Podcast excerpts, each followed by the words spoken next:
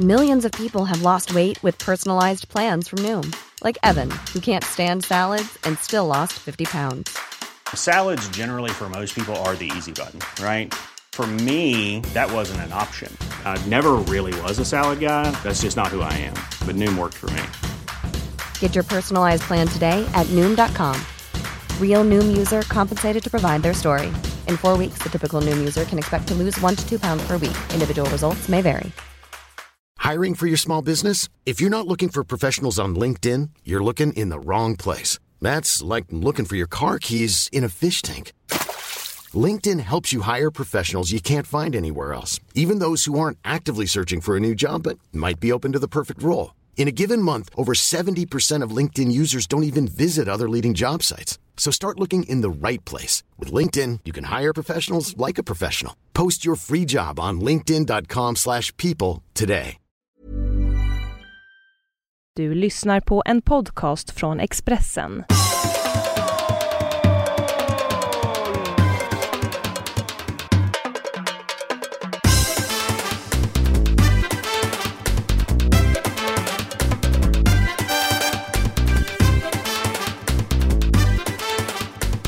Podden nummer 164 mina kära vänner. Här är vi, jag Olsson. Eh, och eh, solen skiner. Solen skiner på mig.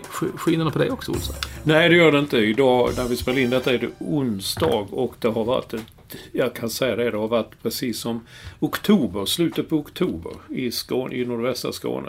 Det har regnat något så in i bomben och det har blåst och det har varit jag till och med gick och tänkte på att jag får nog tända en brasa om den här dagen ska plana ut riktigt. Men sen så satt jag och läste lite och sen somnade jag och när jag vaknade så nu är det lite blå himmel och det blåser inte längre. Men nej du, det har inte, det har, det har inte varit något att skriva hem om.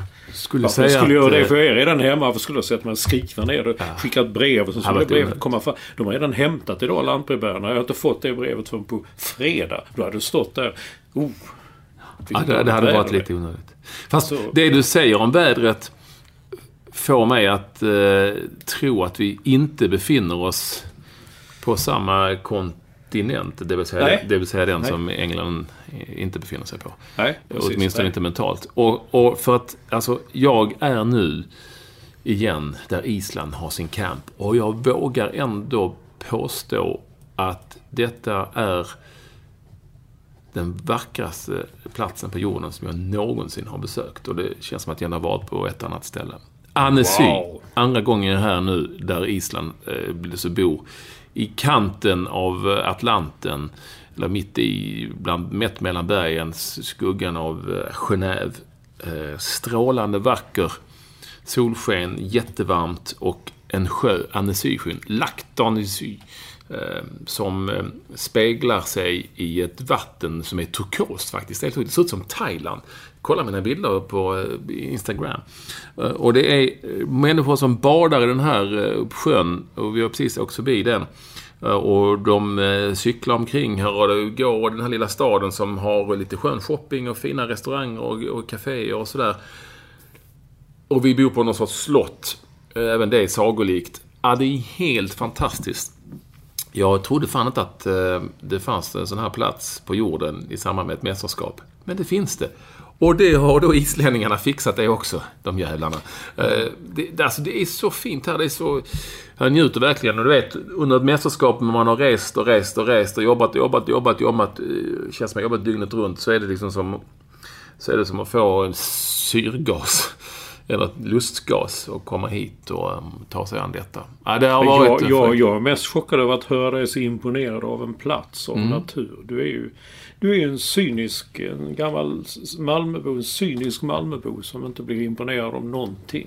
Framförallt inte om det är natur. Man kan säga, oh vad vackert det är. Vad fan. Vad har du fått det ifrån? Det Jag är Jag gammal, gammal stämmer. Malmöbo. Det var, jag flyttade 94. Mm. Cyniker stämmer inte alls. Det kan jag vara möjligtvis när det gäller förhållanden. Då är jag cynisk. Ja, okej. Och är väldigt, väldigt tydlig snarare. Du talar fan som en fotbollstränare. Tydlig, tydlig och eh, konsekvent också. Ja. Får man ändå ge mig. Men eh, när det gäller eh, upplevelser så, så kan jag väl absolut eh, känna så. Det- Men det är bara det att det här är ju så häftigt på något vis. Och efter att ha varit i eh, Pornichet. alltså borta vid Atlantkusten i regn och regn. För uppifrån och nerifrån och från sidan. Och kyla. Och ett tråkigt eh, litet, eh, liten spökstad som det nu var. Alltså, Lasse Richt, Marcus Albeck eller vad fan det är som bestämde att Sverige skulle ligga där isolerade i ingenmansland. Träd fram och förklara er. Nu har vi varit på Rivieran. Och där var det ju, är det ju grymt som ni vet. Eh, och, och så nu är vi här. Alltså hade de bott här i Sverige, alltså, det, de hade ju kunnat gå och fika och där, där de bodde nu satt de ju bara bakom lås och bom höll jag på att säga, och spelade lite pingis. Det här är ju helt makalöst eh, fantastiskt och eh, bra på alla sätt och vis. Och, så det för mig är det en gåta att Sverige isolerade sig återigen. Jag ska inte säga att det betyder någonting, men ändå kanske. För i Kiev, för två, fyra år sedan så var de också isolerade i en skog någonstans, du vet, bakom, bakom ja, stora jag murar. vet. Jag var där. De rörde sig ju ingenstans. Nej. Och jag fattar ingenting. För att Lagerbäck, under Lagerbäck-eran, så minns du ju själv. 2000 i EM, då bodde de i, i Oysterbike. Åh, gud. Åh, vad det var hemskt. Ja, men Pornichet var samma grej. Jaha. Ja, ja. Och, och sen så lärde de sig av det. Så sen bodde ju Sverige då, Japan reste de runt. Vi bodde ju i KB i flera dagar, stor stad. Så bodde vi ju i Cascais i Lissabon. Ja, ja, det Eh, var fint. Bremen i Tyskland, Lugano eh, i samband med Schweiz, Österrike. Ja, Schweiz, alltså där, där, där vi bodde i Lugano, det var faktiskt, där tyckte jag var väldigt Ja, fint. då ska säga, sjö. vet du vad? Detta är lite samma sak. Fast tio gånger bättre. Ja, ja, ja. Nej, jag har kollat filmen du har lagt ut på Instagram nu. Jag har sett eh, eh, det turkosblå. Men du sa havet, det är väl en sjö? Ja, sjön sa jag. Sjön. Det är som en turkos. Nej, du sa du gick över till sjö efter ett tag. Ja, lack d'Annecy. Uh, och det, ja, det är så fint här så... eh, så det är precis som hela isländska grejen. Det, det, är, som en, det är som en saga. Men jag vet inte... Det, spe, säger inte de till spelarna? Vill de, jag fattar inte. Vill de bo så som Sverige har bott där? eh, Satt liksom... Jo, det fanns ingenting att göra mer än på hotellet. Det vet man ju om man bara går till sig själv. Det, vi är ju inte fotbollsspelare, men när man bor på ställen så vill man inte... Ah, man vill inte sitta på något hotell. Nej, nej du. Gud vad man eh, bråkade med vissa resor på Expressen när man skickas på mästerskap. Alltså, fan, det är som ni skickar mig till en stad och så stod så bor man i Upplands Väsby typ. Satt där på konstiga hotell. Ja, framförallt i Madrid ska vi säga då. Där alla ni andra bodde jättefint mitt inne i stan. Det jag hade bokat i och för sig. Ja, just det. Jag hade aldrig bokat det på Pornichet. Så, nej, men så att allting är... Faktum är, Olsson, eh, allting är på topp just nu. Jag borde vara lite så halvsänkt eftersom eh, man kommer in i en eh, period av EM-jobb där det har gått väldigt många dagar. Och sen är det ju, som du också vet om någon, att när, så länge Sverige är med så öser man på pang, pang, pang, pang. Och sen börjar man närma sig kvartsfinaler som det är efter åttondelsfinalerna. Då går det ju ner lite i tempo och det får man aldrig göra. Man måste hela Ja, ja, tiden ligga där uppe. Eh, för att eh, det finns, det är som att, det finns inget farligare än att gå ner i tempo. Det är som att gå ner i tempo lite för mycket i ett maratonlopp. Sen så har man liksom inte kraft nog att komma tillbaka. Så måste man hela tiden ligga eh, hack i häl och hålla ett, ett tempo som eh, räcker hela vägen in i mål. Ungefär som en fotbollsmatch. Om du lägger dig helt plötsligt och tänker du ska vakta en 1-0-ledning till exempel. Lite för tidigt. Och så gör motståndaren 1-1. Då är det jävligt svårt att växla upp, växla upp igen bruka allvar. Du andas in och tror att det är klart och så är det inte det. För sen när du blickar framåt så är det ändå två veckor kvar. Eh, Så att eh, det här var precis vad som behövdes. Några dagar till här med Island, sen åker vi till Paris och ser Islands eh, kvartsfinal som det blir mot hemmanationen Frankrike. Oj, det blir väl häftigt. där. Ja, Stade de France, va? Uh, ja, Stade, alltså Saint-Denis Stade France, ja. Och det var ju, jag- ska återkomma till det, eh, presskonferens idag. Vi får anledningen att återkomma till det. För, för innan det så ska jag säga att alla är som alltid mycket varmt välkomna till podden. Detta är podden nummer 164, den 164 veckan i rad som jag och Olsson spelar in. Men allra mest välkommen är alltid vår eh, första lyssnare Staffan Olsson som är runt om i världen och eh, fotograferar. Fotografera lyktstolpar, ja. Han är... Ja, vi har alla olika böjelser. Det har vi ju pratat om eh, tidigare. Kul att, ni, kul att ni är med oss i varje fall eh, så här vi kör. Jag kan säga att vi kör hela sommaren såklart. Och skönt att ni hör av er och visar er uppskattning. Det, det tycker vi är eh, finemang, eller hur Olsson? Ja, finemang. Det var länge som man hörde uttrycket. Det är som en eh, gammal svensk eh, pilsnerfilm. Hette de inte så 40 och 50-tal? Finemang här, gåsalla, eller vad de sa. Mm. Här har du hummern. Och så. Du hör ju på vilket humör jag är. Ja, ja, men du ser faktiskt piggare ut än förra veckan. Då, då var det lite si och så när du istället för att lägga ut ja, så så här turkosblå vatten så la du ut liksom eh, läggdags och sen så en liten bild på när du ställde klockan och sånt där för att visa att du sov bara liksom i 43 minuter den natten.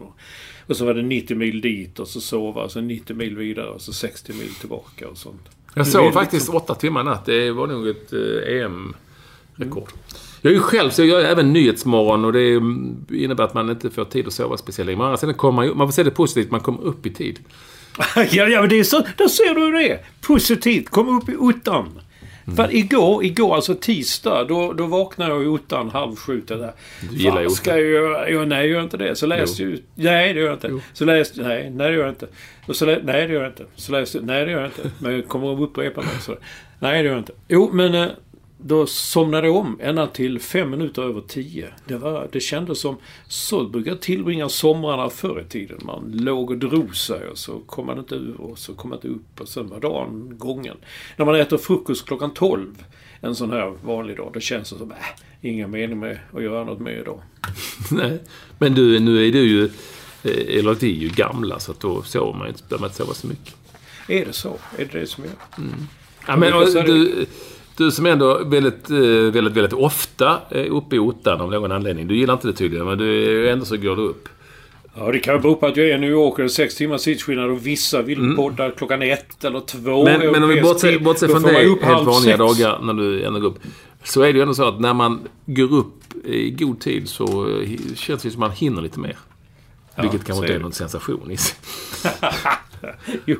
Ja, men du, ska vi, ska, vi, ska vi ändå, när vi ändå är här. Eh, alltså... eh,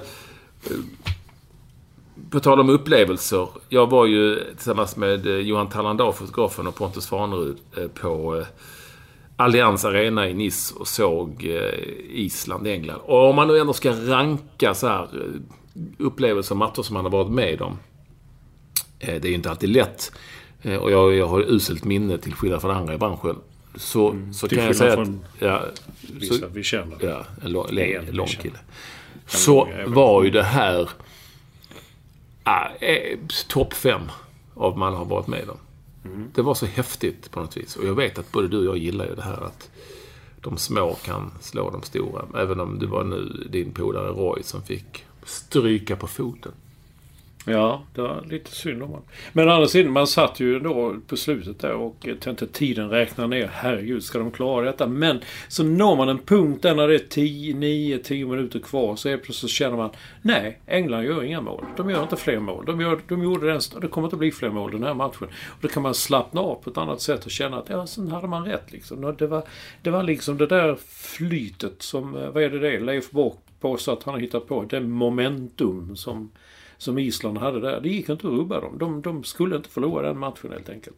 Och det, var, det, det, det vände ju fram och tillbaka när, när, när, när England fick en straff redan efter tre minuter. Okej, okay, Okej, fan vad tråkigt. Sen sitta och säga nu, nu kör de över och så blir det ingenting. Det tog två minuter och så gjorde de 1-1. Och var det, yay! Det är match igen.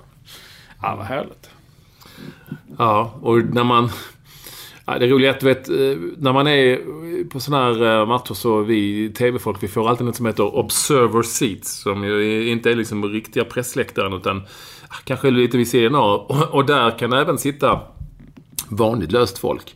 Och vilket gjorde den här gången. Vi satt, eh, jag vet, med andra TV-journalister gjorde vi i och för sig. Och eh, även blandat. Det satt några engelsmän bakom oss som, som från minut fem eh, skrek eh, att eh, alla att spelarna, framförallt, in, framförallt eh, Harry Kane, var... Eh, vad är ordet på svenska? Alltså... Eh, eh bortkommen. Nu ser det still ut. Nej men alltså att eh, de var idioter i stort sett. Hela, hela tiden. Så skrek han ju det att efterblivna, vad är man då? Retards. You fucking retards! skrek- Skrek han. You fucking retard. Det var ju trevligt att höra. Och precis sedan de satt två japaner. Hur de hade hamnat där vet jag inte. Som eh, först tänkte jag, jäklar de, vad de jublade så fort eh, Wayne Rooney fick bollen där i början och de fick en straff England. Då jublade de. Ah, England, England! Ah, Wayne Rooney, Rooney, Juni, Juni! Och sen minuten senare så jublade de lika mycket när så Island gick upp och gjorde mål och kvitterade. Så då tänkte jag, ah, japaner, de håller liksom på allt. De håller på eh, alla. de tycker bara det är kul att vara där. Eh, så det var ju en upplevelse, upplevelse i sig. Men ändå när man ändå... eh, Jag tittade på Farnerud efter ett tag, så vad är det som... När de gjorde 2-1 i isen, vad är, vad är det som händer egentligen? Och har du sett den eh, McLaren-filmen på... Eh, som går viralt, som det heter. Eh, Den gamla tränaren, du vet, McLaren, när han, förbundskaptenen, när han sitter i någon studio.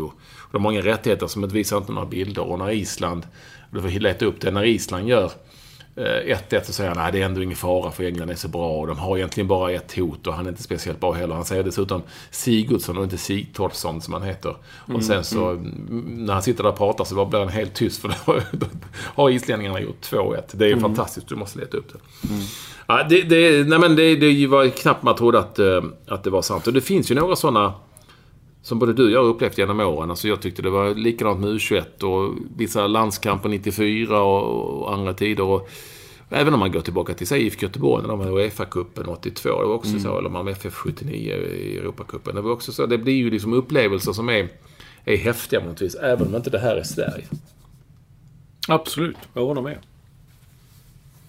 Och att det fortfarande kan vara möjligt. Jag, nu är det ju så att det, det, det är ju inte så många eh, spelare och ledare som alltid är tillgängliga. Så det är journalister intervjuar varandra. Så idag har jag gjort intervjuer till, jag vet inte hur många TV-stationer i massor med länder. För då frågar vi, liksom- journalisterna frågar varandra. Det blir lite lätt patetiskt. Mm, ja, ja, Men ja, man är, vill ju gärna ställa upp och så. Men, men då, ja, jag- då sa jag samma sak till allt och alla. Att det är liksom, jag tycker det här är... Framförallt är det jävligt roligt för fotbollen. Att det liksom kan vara möjligt. Att ett sånt här litet land med så få människor kan, kan göra det här. Lite Leicester City, typ så. Lite grann. Tycker det är coolt. Häftigt. Mm. Och sen var det ju också att det, det var ju liksom inte bara, eh, vet några matcher med IFK Göteborg när de är när är ute i Europa andra svängen. Jag vet den där matchen nere mot Galatasaray. Jag tror de hade, Galla hade 19-0 i hörnor när Göteborg fick sin enda hörna på slutet och Magnus Herdingmark nickade in den till seger 1-0 borta. Det var ju inte riktigt en sån eh, desperat defensiv heller. Det var ett jävla sny, snygga mål. Alltså, det här, och det är så fräckt att se när, när Sigurdsson, gamla mittbacken från Blåvitt är det ju, eh, när han gör 2-1 målet och säger att jag visste att Kari Arnason skulle vinna det inkastet från vad han nu heter som kastar så jävla långt. Och sen när man tittar, man ser reprisen, det är precis det som händer. Alltså i samma ögonblick han kastar så springer Sigurdsson, rör han sig framåt. Arnason skarvar den vidare med huvudet och han är alldeles fri. Han är alldeles fri. Han är alldeles, alldeles fri när han slår in bollen jävligt snyggt. Ja, och sen kan man tycka vad man vill om eh, att de tar inkast liksom från egen planhalva så långt och flyttar upp alla. Men de, det handlar om att göra mål och resultat. Eh, Eller hur? Ja, ja det tycker jag. Det, det, det Jag tror engelsmännen hade varit nöjda om de hade gjort mål på två stycken mål på inkast. Eller hur? Absolut. Så eh, det kan man inte säga någonting om. Det som är lite... Det som jag upplevde efter matchen när jag pratade med spelarna och ledarna är att de är lite så störda över eh, att vi då eh, alla säger, pratar om att det här... eh, Hur är det möjligt det här lilla landet? Hur kunde ni göra det här och ni är inte så många, ni är så få och sådär. De gillar inte det riktigt för de tycker inte att de... De tycker fortfarande att de är liksom ett bra fotbollslag och bra fotbollsspelare. De tycker inte det är något speciellt... Alltså det är lite... Islänningarna tycker inte det här är något speciellt märkvärdigt. Där är de ju lite som malmöiter. Ja, är de det? Ja, men lite men kan man, de, de tycker inte att, ja men vadå det här, ja.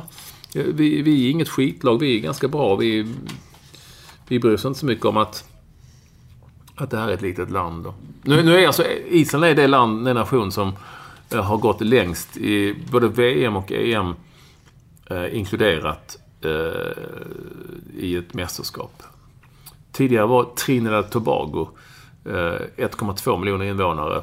Det är de som hade gått Jaha, eh, till- räknar till ett mästerskap. Island är det är i särklass eh, minsta landet, om man får säga så, när- det handlar om population. Lite drygt 300 000 invånare. Ingen liksom, och de har dessutom inte bara tagit sig till mästerskapet, utan de har ju tagit sig vidare från mästerskapet och är nu i mm, ja. Så att, Ja. Det är klart att det är speciellt. Det, det kan man liksom inte komma ifrån. Eller? Nej, nej. Nej, jag tänker. Det gör jag alltid.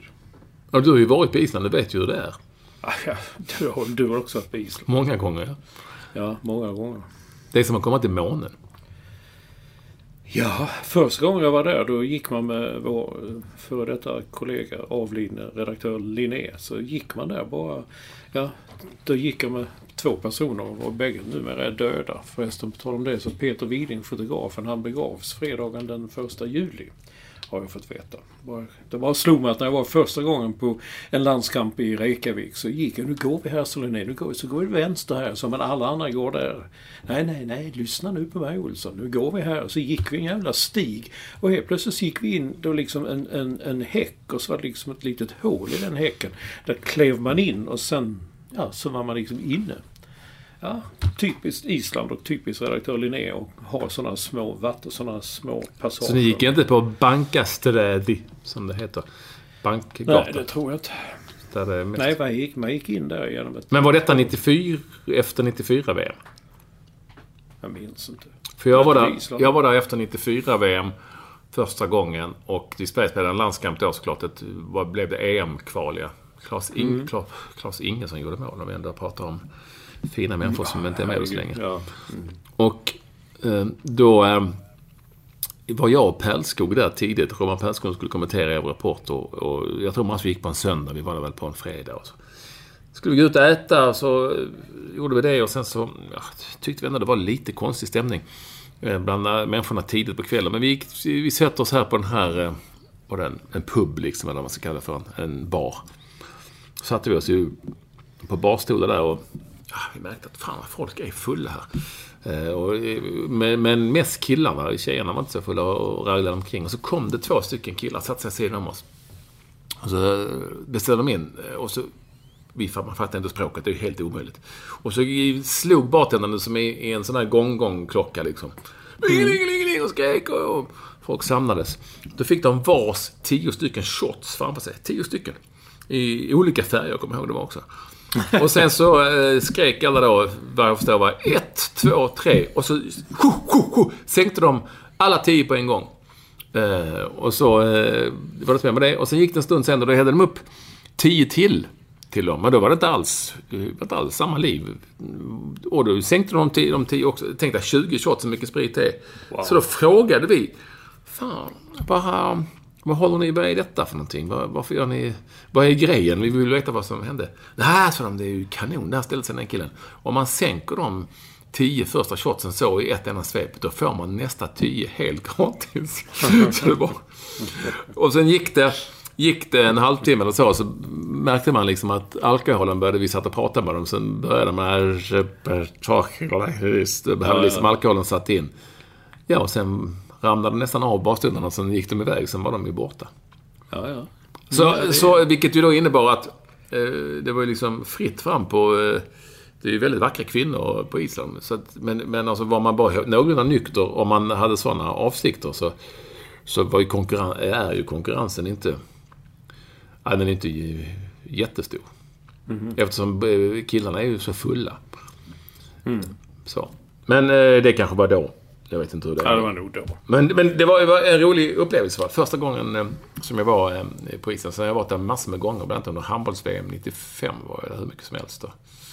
Varit där på massa, massa olika landskamper och så. Och då är det ju ändå så att det slår en att... Det slog ju en redan då. Hur kunde de här, det här landet fixa ett sånt handbollslandslag? Och hur kunde de fixa eh, ett sånt fotbollslandslag som de, som de har nu? Och alla dessa fotbollsspelare som de har importerat till världen. Det är bra. Jo. Mm. Men vi får inte säga det att det är ett litet land och sånt här. Ja, men vi, jag säger det ändå. Jag säger det ändå. De har jäkligt många utbildade tränare per capita. Eh, De är ju så få så att alla ungdomar, berättade en journalist för mig idag, alla ungdomar som börjar träna, börjar träna under en utbildad tränare medan det är i andra större länder, som exempelvis Sverige, oftast handlar det om att man hamnar med någon förälder som ställer upp och är tränare. Och det är ju, off, kan ju inte behöva inte vara fel, men det är ju liksom ändå lite skillnad. Han sa att det, det är en sak. En annan sak att det är ju konstgräset som gör att de kan ju, det finns konstgräs i varenda liten jävla by, sa han. De spelar hur mycket som helst fotboll som helst. Och de kan ju spela året runt för att det är ju inte så superkallt som det kan vara eh, här i Sverige, på Island alltid. Eh, Det, det kan ju liksom vara 10 grader året runt menar jag. Så. Och sen blir det väl så kargt fostrade så att det märker man att de ger inte upp. Vem gillar du bäst i isländska laget? Har du någon favorit?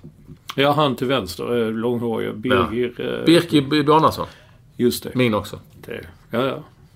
Jag har följt för honom tidigt. Jag tycker han blir bättre och bättre varje Mm. match. Jag sitter och håller på honom. En annan sak. Det är mest jag som pratar här, men du funderar, du tänker. Ja, men du har ju varit där ju. Du har varit där. Är Det att- Detta... Isländska spelare och journalister inte minst pratar så fruktansvärt bra engelska. Jaha. Nej, de, så de, ställer ju, de pratar ju bättre engelska än de engelska journalister som ställer frågor. eh, andra. ja, det är alltså helt sjukt eh, vilken engelska de eh, ligger inne med. Och även spelarna. Eh, som pratar fantastiskt bra engelska och så. Och det är väl lite som i Sverige, att eh, det är ingen annan som... De har ju inte dubbade program och så, det är ingen annan som förstår isländska. För det är helt omöjligt. Hur man än försöker. Men ja, det har varit helt eh, otroligt eh, kul att höra dem på presskonferenserna och sådär. Jag, jag vet inte, du försvann lite där för mig, sen kom du igen bara. Jag vet inte vad du sa däremellan. Att de pratar bra engelska och så sa jag varför det? Så du alldeles tyst Mm. bilden jag. Nej men det, det handlar väl om eh, att de, eh, precis som oss, inte har... Ja, det var någon som sa det till mig att det är ju samma som i Sverige, ni pratar också bra engelska. Eh, Men den här är exceptionell, den de pratar. De ställer ju frågor med så detaljerade ord och sådär som man aldrig svänger sig med normalt. det är, och de är 18 stycken här från isländsk media. Idag var det kanske då, idag tror jag det var minst 25 svenska journalister på deras presskonferens. Ja. Så vi har fler svenskar än islänningar. För att, eh, och presskonferenserna är mm, eh, oerhört eh, givande och trevliga på sitt sätt. Och de har en presschef, eller mediechef, som heter Oskar Smararsson. Som är, har lite humor och är är lite rolig och eh, sköter hela presskonferensen. De har ju en biträdande tränare, han tandläkaren. Eh, Som ju är, eh, titta på lite klipp om ni har det, som är ju verbalt eh, utmärkt och välutbildad märks och svarar utförligt på, bra på frågorna, intressant och tycker inte att någon fråga är jobbigare än andra utan han är, gör ett oerhört, oerhört samlat och fint intryck. Och så Lagerbäck som ju har, vars engelska också har förbättrats. Ja. Och som är, och som är, som är Lagerbäck. Så. Men ändå är inte alls lika stingslig och, och Eh, så som han var tidigare. Idag sa han till exempel, när han fick första frågan från en eh, journalist eh, på en tidning, när journalisten i ett försök att vara rolig sa, jag, start, jag har två frågor, jag startar med dig, Lars. För man måste ställa frågorna på engelska. H before beauty. Och så svarade Lagerbäck när han fick frågan. Eh, ja, det var, ju, det, var ju det var ju jätteroligt, eh, sa han. Eh, jag, ska, jag ska vara schysst nog och inte kommentera ditt utseende, sa han till journalisten. så det var, Det var... Gud, så Lagerbäck det. Ja, ja. ja men det var ju väldigt, väldigt... Ja, men så det är presskonferenserna är långa och de är otroligt givande. Det är, som en, det är en fröjd att vara på dem. Även när han satt där, Eidor Gudjonsson, för några dagar sedan. Det var ju... Sa jag det i förra podden kanske? Ja, det var också det. var ju stort sett. Jag är inte säker på vad du nämnde. det. Ja, du gjorde nog för vi, vi var ju lite sent på det Mm. förra veckan av olika anledningar. Men eh, eh, jag vet att du har skrivit det i alla fall. Ja. Och, eh, ja. jag, jag har ingen så mycket med honom göra, men hans pappa spelar i Örebro några säsonger. Och det Häcken, är- Arner. Ja, Häcken också. ja. Men jag vet när han spelade i Örebro så delade ut ett sånt där pris, du vet, eh, allsvenskans bästa spelare ett visst år till honom. Och han var väldigt, eh, han var alltid väldigt bra att prata med efter matcher och så också. Så. Ja, de spelar faktiskt i landslaget tillsammans, kommer du ihåg det? Mm, en match. By, en match. Bytte, ja. bytte av varandra, tror jag. Ja. Så att... eh, Ja, det, det, så det är bara positivt, det hör jag själv. Det har ju varit en... Men, men beror det då på att de, de nu hamnar i samma läge? Jag kommer ihåg lite så var det med Danmark också. Danmark 92 när de... De var inte med ens en gång. Jag vet, jag kommer ihåg Mårten Olsson. Han visste ju inte om att han skulle vara med i ett EM. Han spelade Turkiet på den tiden och satt i bil hem från Turkiet mot Danmark. Och när han började närma sig danska gränsen och kunde få in dansk radio och sånt där. Då hörde han liksom på nyheterna att Danmark skulle spela EM och han var uttagen. Så det blev nytt. Men deras presskonferenser då vet jag också att det var väldigt, väldigt underhållande. Lätta spelare att ha att göra med. Man fick sätta sig med vem man ville och de var roliga och de kunde skämta. Och, och bodde väldigt, väldigt bra eh, ja, norr om Göteborg någonstans. Stenungsund va? Var det det? Mm. Men det var, ju, det, det var ju ändå där Olle Nordin höll till inför 90 och det är som vår, än en gång redaktör Linné sa att eh, det vilar en förbannelse över den orten. Mm. För att Olle Nordin hade legat där. ja, men vad tror du om detta då? Vad tror du om fortsättningen? Nu är det, nu är det Frankrike på söndag. Det är väl mer att... Eh, nej, man tror ju inte att det är möjligt. Fast, fast det har ju det varit hela tiden. Jag, det enda jag nu hade ju Lagerbäck läxat upp spelarna för att de igår kom, några kom för sent till middagen. För att Jaha. de skulle inse att det här är nu, ni kan inte vara nöjda nu, nu är det fortfarande allvar.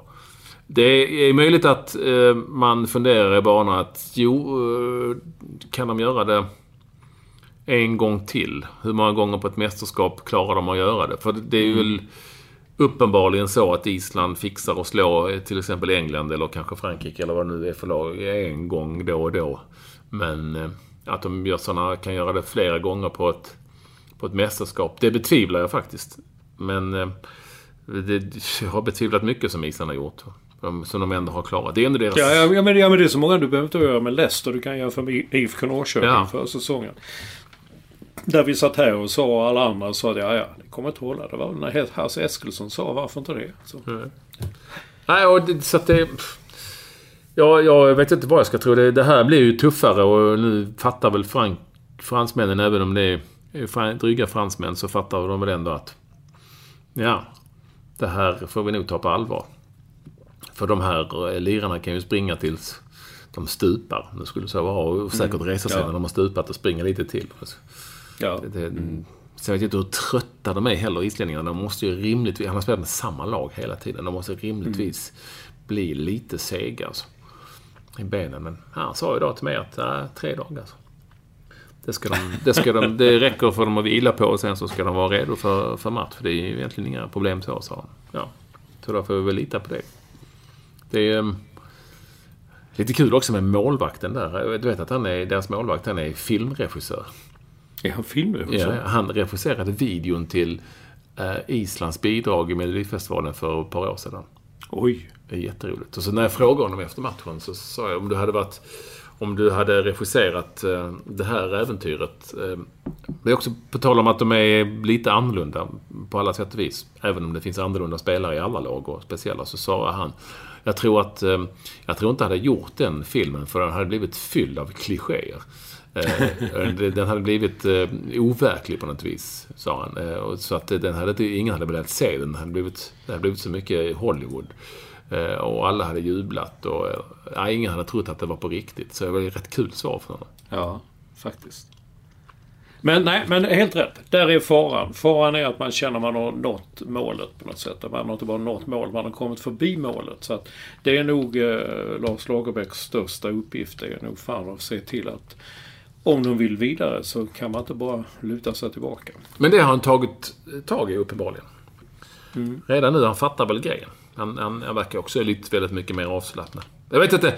Du, du vet ju nu hur det blir med när, nu liksom eh, Lagerbäck nu ska eh, du vill ha tillbaka honom till landslaget och jag vet inte. Nej, jag har aldrig sagt det. Du håller på på sådär hela tiden. Du vill ju inte ha, du vill inte ha med honom att göra. Nej, nej, nej. Nej, det är så här. Det var helt rätt när han lämnade ja, absolut. landslaget. Vi var trötta på honom. Han var trött på oss. Han hade ingen framgång. Eh, han stannade kvar lite för länge, som alla förbundskaptener gör. Eh, och jag kan eh, för den delen glädjas med den framgången han har nu. För att det är ju liksom rätt kul någonstans. Ja, ja absolut. Men... Eh, det behöver inte betyda att han skulle att han hade lyckats med Sverige för den delen. Nej, jag ser, jag ser hur det finns sånt på Twitter också. Skriver, Åh, ta tillbaka, han var, nu vi... Det är ju så. Folk är ju, de bara vrider och vänder och sånt där. Helt rätt att han slutade. Han satt kanske till och med ett, ett, ett kval för länge. Uh, och det visar sig nu att han har ju en, han, han kan med andra lag också och ja. funkar. Det, och han var ju väldigt länge i... Första gången jag träffade honom Jag tror det var 94 i USA. Jag visste inte vem han var. Men de sa så jag var framme och hälsade på dem då. Vi satt och såg en match med Nigeria faktiskt på TV i någon, ute i någon håla. Då var jag han, jag tror det var han och Tommy Söderberg som scoutade Ja, eller i varje fall han. Han scoutade Brasilien. Brasilien Mm. var det, just det. Så det var ju, eh, nej, sen dess så att han har ju, han har ju funnits länge i svensk landslagsfotboll. Men ta en annan då, okej, hoppa över nu, du inte prata så mycket glatt. Alltså England då och vår vän Roy Hodgson som nästan får ses som svensk. Eh, Jag, vet inte, jag har aldrig sett honom så under matchen. Han var liksom så, han var nästan paralyserad. Som han inte...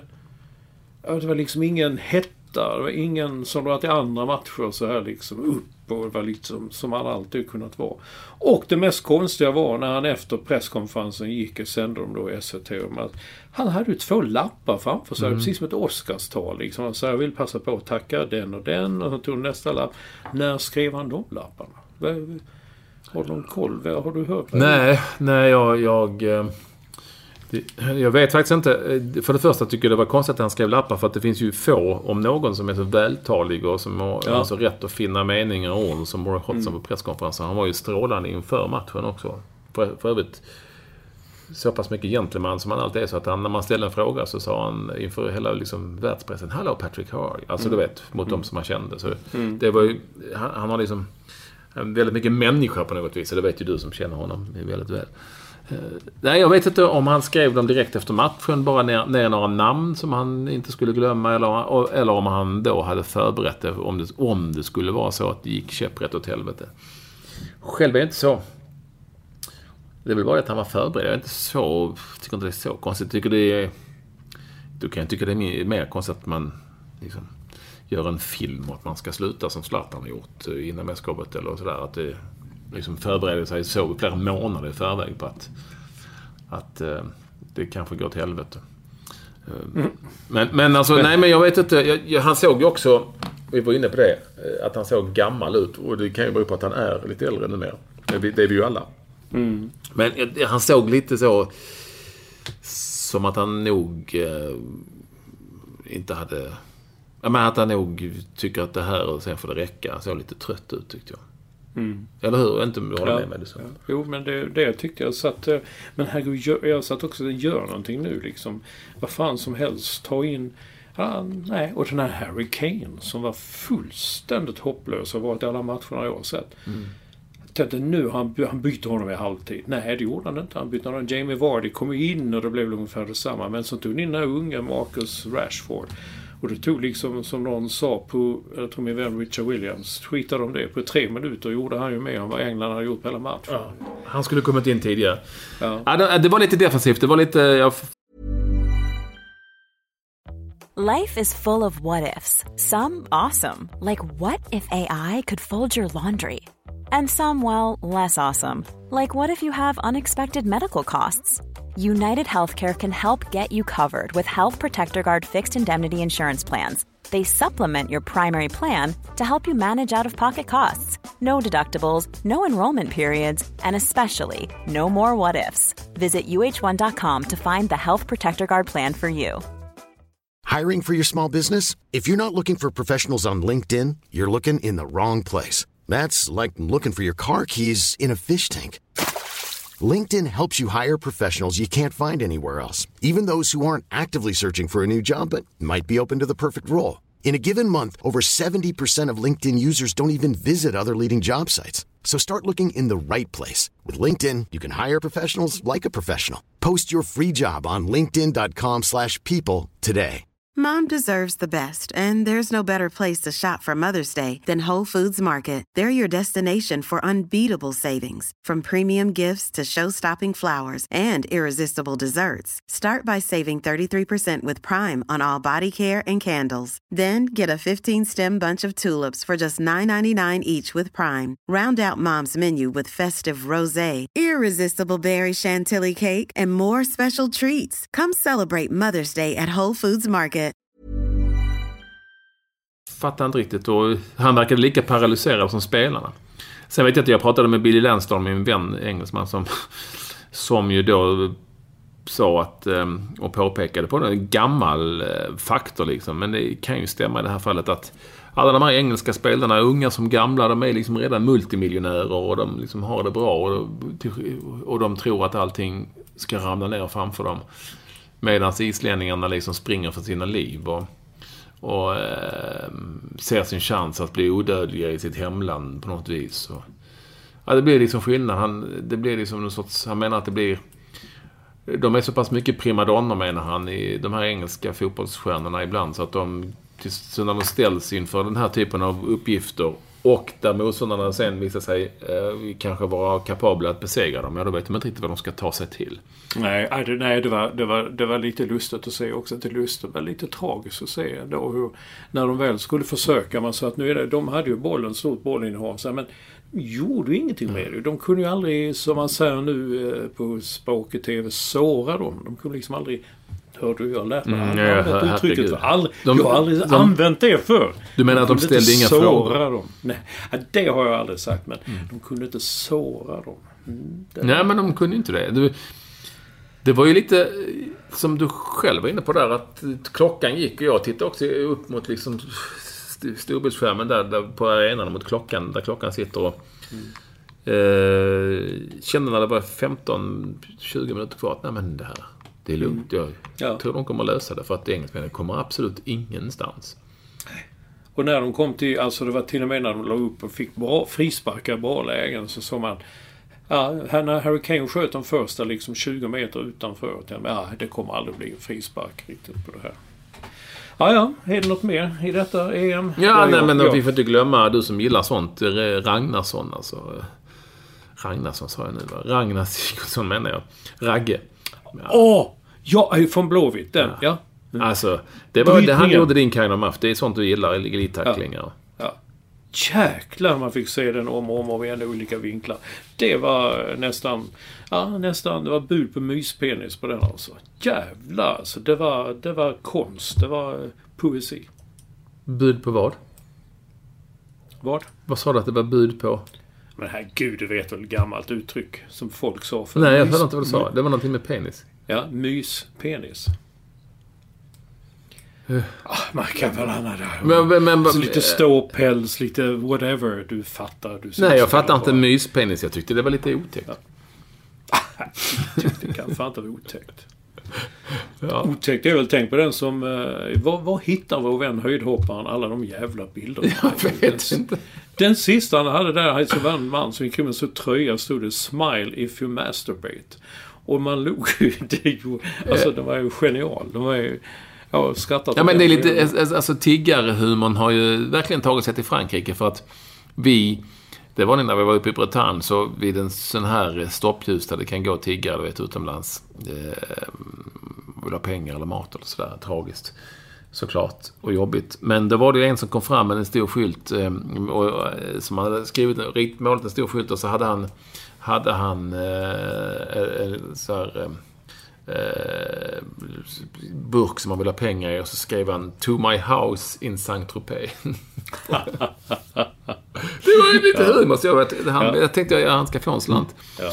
Eh, för att jag tyckte att han hade ändå försökt. Så lätt lurad, eller man ska säga lätt lurad, men så lätt går det. Jag brukar också göra det när man får ett garv så, så brukar man lägga någonting också. Du, ingen okay. är så lättlurad som du.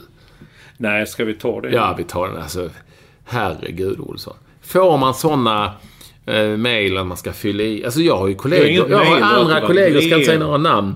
Som har, som har fått sådana här mejl eh, från eh, tjosan svejsan. Fyll nu i här vad du, eh, dina uppgifter och till den banken och bla bla bla. Precis som att de skulle skicka mejl om det. Och så har de skickat in det och gått stenhårt på. Och vad har du gjort? Jo, du har fått en faktura från Nej, nej, nej jag, nej, jag fick inte en faktura.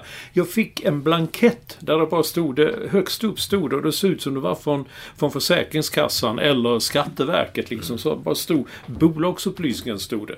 Hej Mats, vi bara kollar, eh, bara uppdatera dina adresser och så vidare.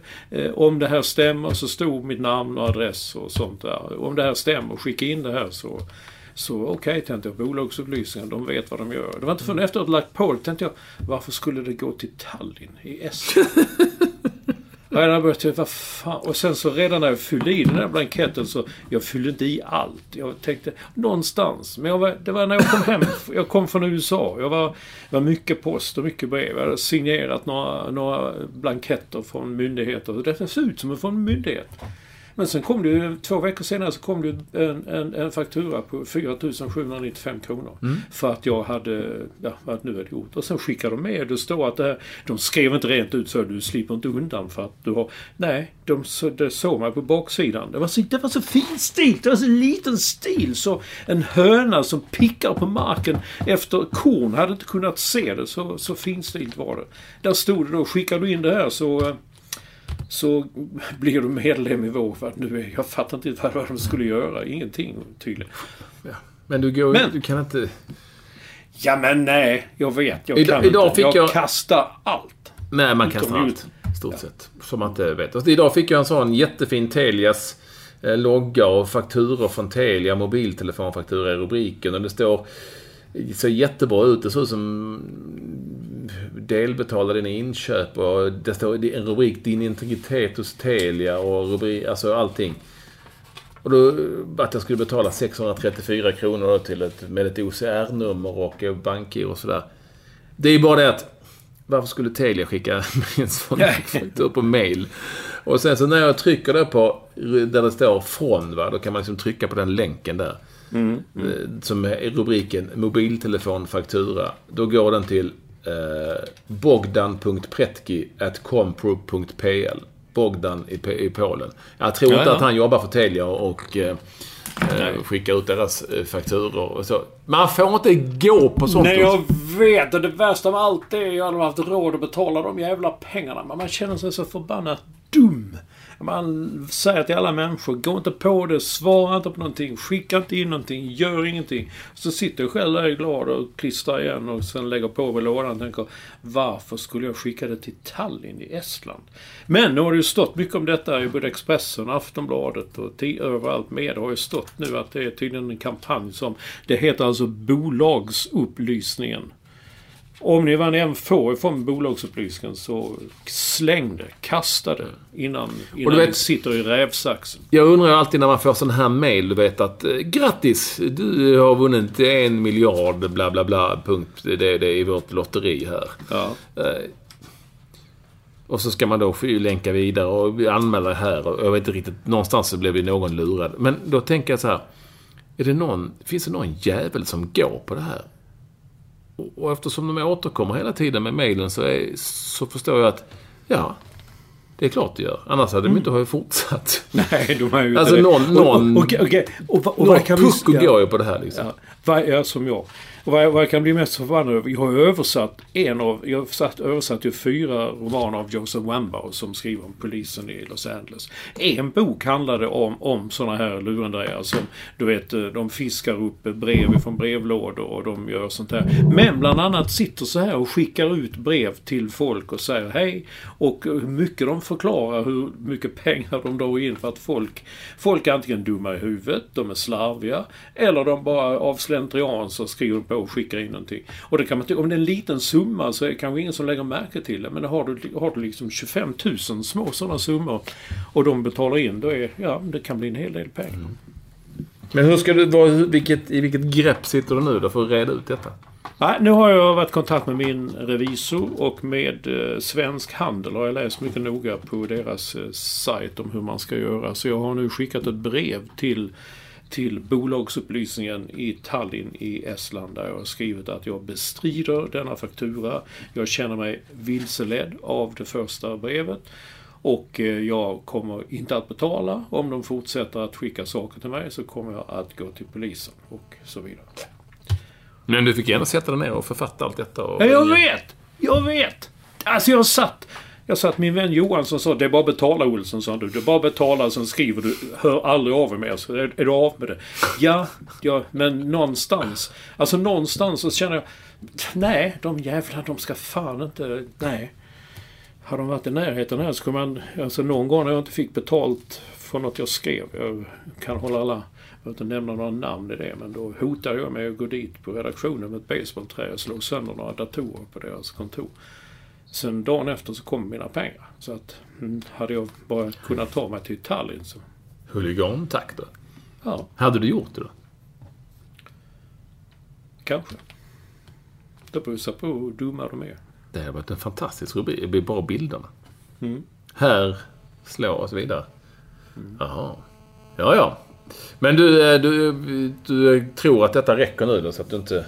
Jag hoppas. Min revisor säger att nu har det, det har blivit så uppmärksammat i media när nu så att den här gången så att de är nog glada för det de redan har fått in och sen tar de... För att de skickar ut liknande, liknande för ett eller två år sedan. Då kallade de sig telefonupplysningen. och då skulle man skicka in... Eh, eh, då då kollar hej vi ringer här bara för att kolla så att ni har de här numren och bara kan ni skicka in blanketten och så vidare. Sen hamnade man i någon sorts...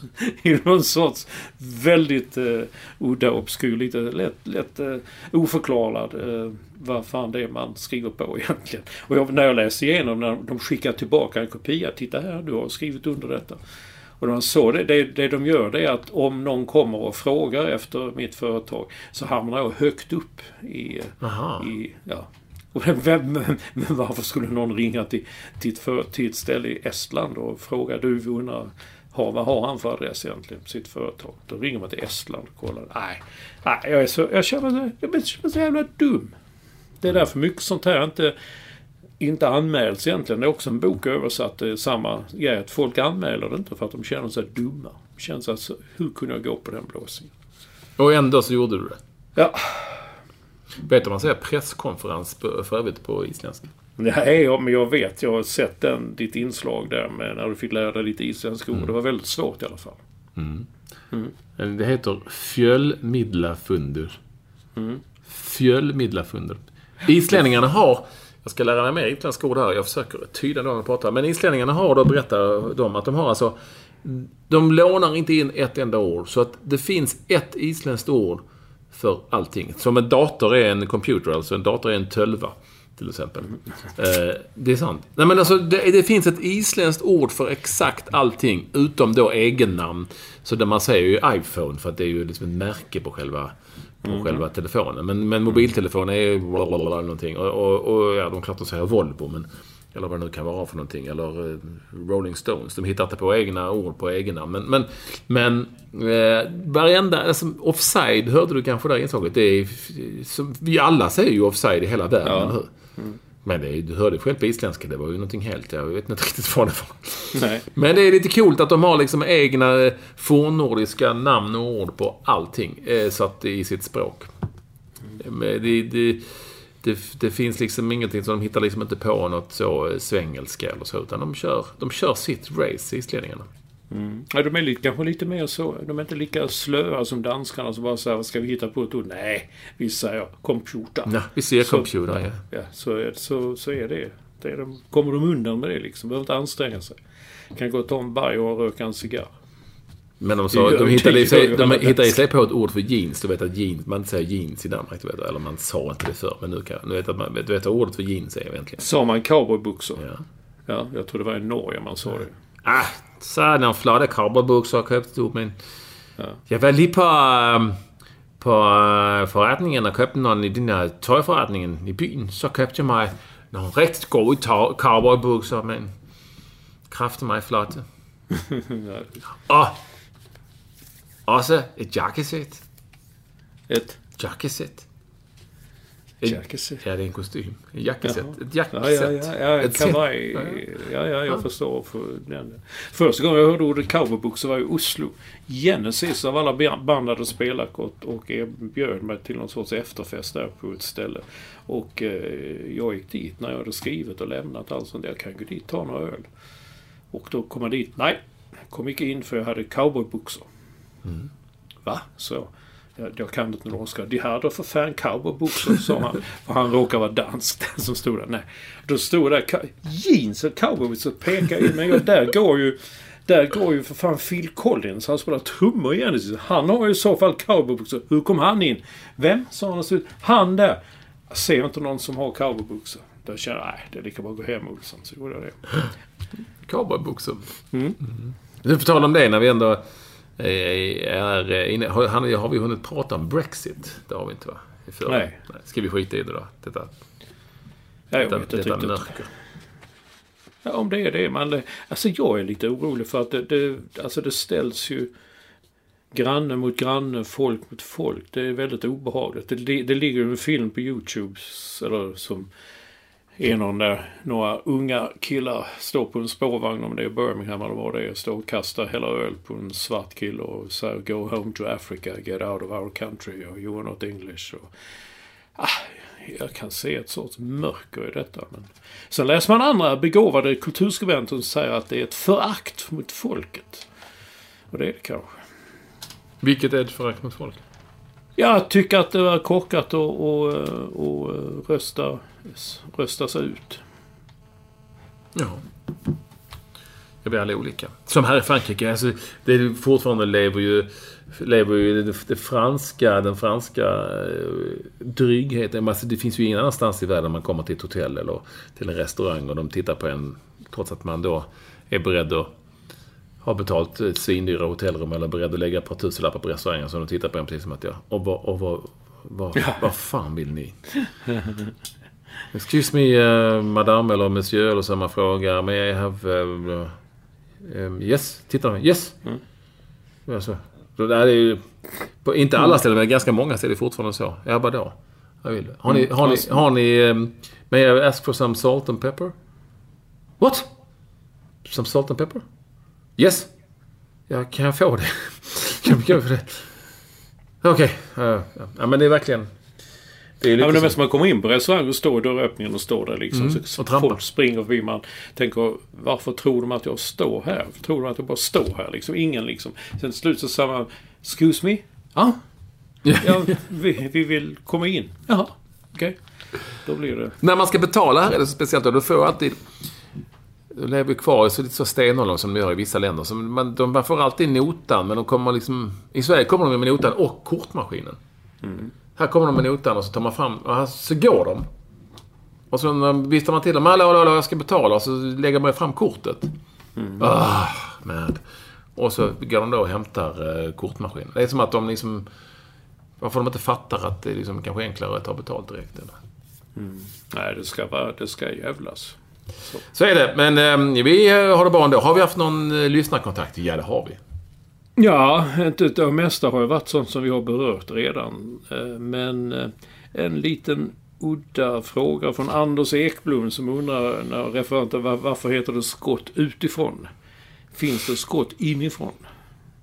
Jag vet inte, jag har aldrig tänkt på det men det säger de. Oh, ett skott utifrån! Säger man det? Ja, ja det hör du. Det säger ju Chris och Glenn och, och, och Jeppe och Peppe och alla, allt vad de heter som dina killar och Lilla Anders och alla. Så, ah, åh, bra skott utifrån. Borde man fler skott utifrån? Det måste ju betyda att det är långt från mål eller att det är utanför straffområdet eller utanför boxen ja. till och med. Jag vet inte. Jag, jag vet inte. Eller så är det bara ett sätt att... Skott utifrån? Nej, jag vet inte säga. Jag skulle aldrig säga skott utifrån. Nej. Däremot skott inifrån. ja, det ser man. Nej, ja, ja, det, det kan, det säger man det, det kanske man gör. Och det är ju såklart att de skjuter utanför straffområdet som Mr Tango eh, tolkade ja, han tolkade så som skrevs sen. Det måste ju vara att de menat utanför straffområdet. Och sen fortsatte de två, Ekblom och Mr Tango, ha en konversation på Twitter om detta. Men om det är ett skott från hörnflaggan då, hur räknas det som? Och då svarade Mr Tango som ett jävligt dåligt inlägg.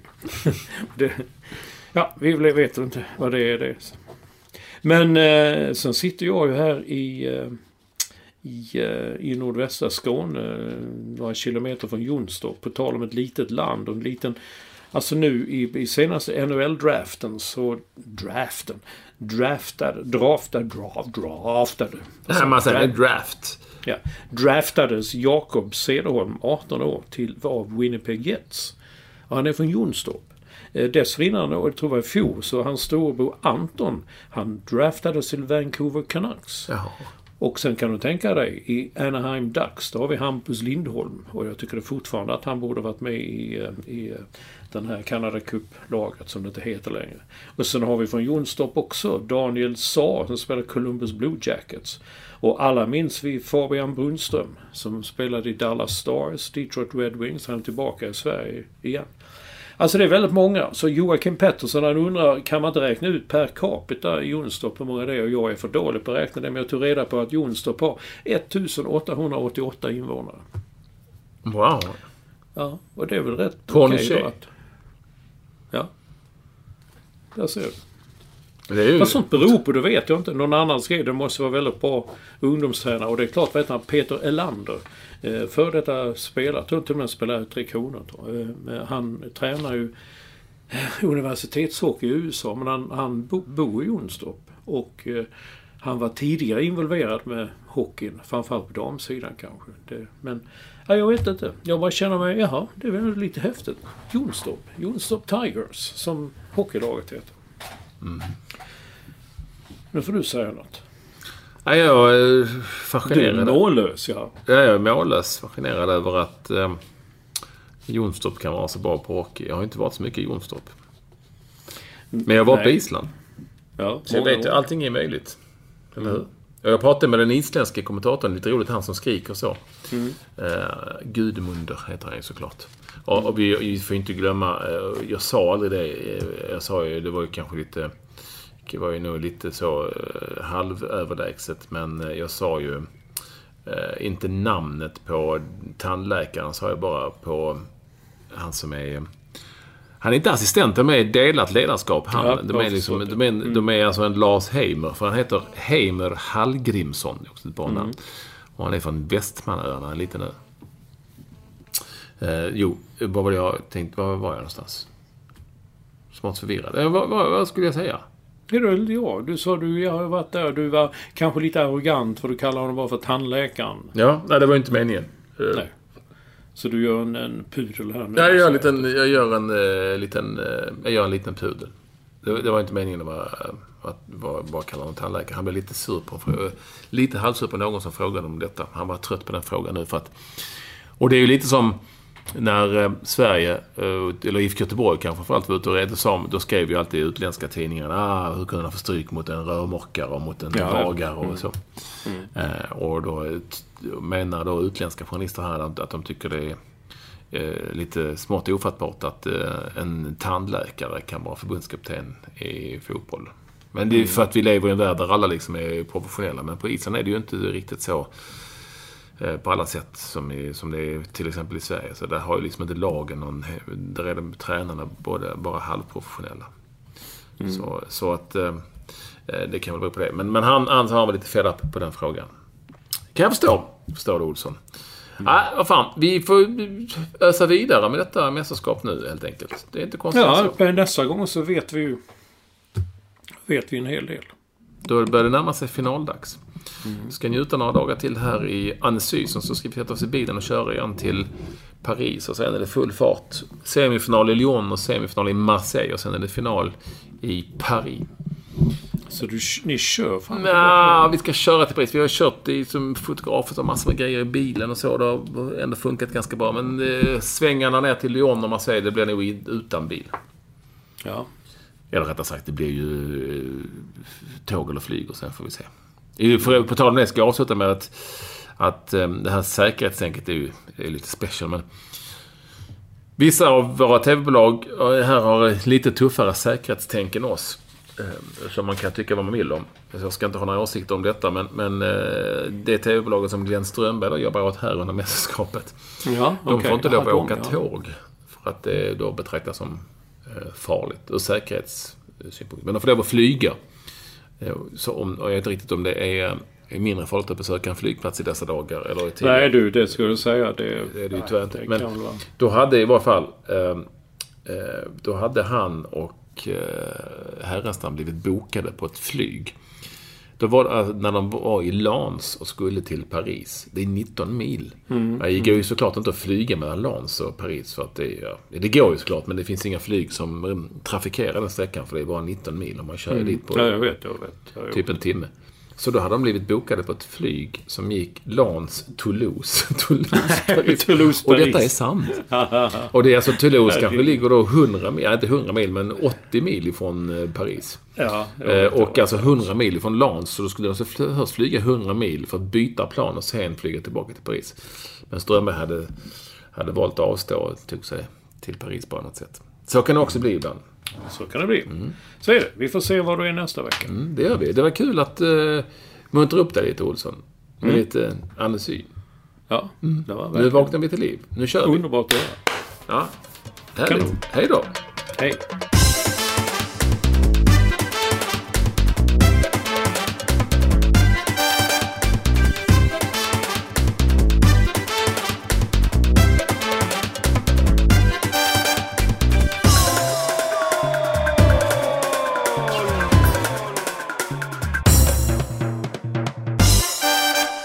Har lyssnat på en podcast från Expressen.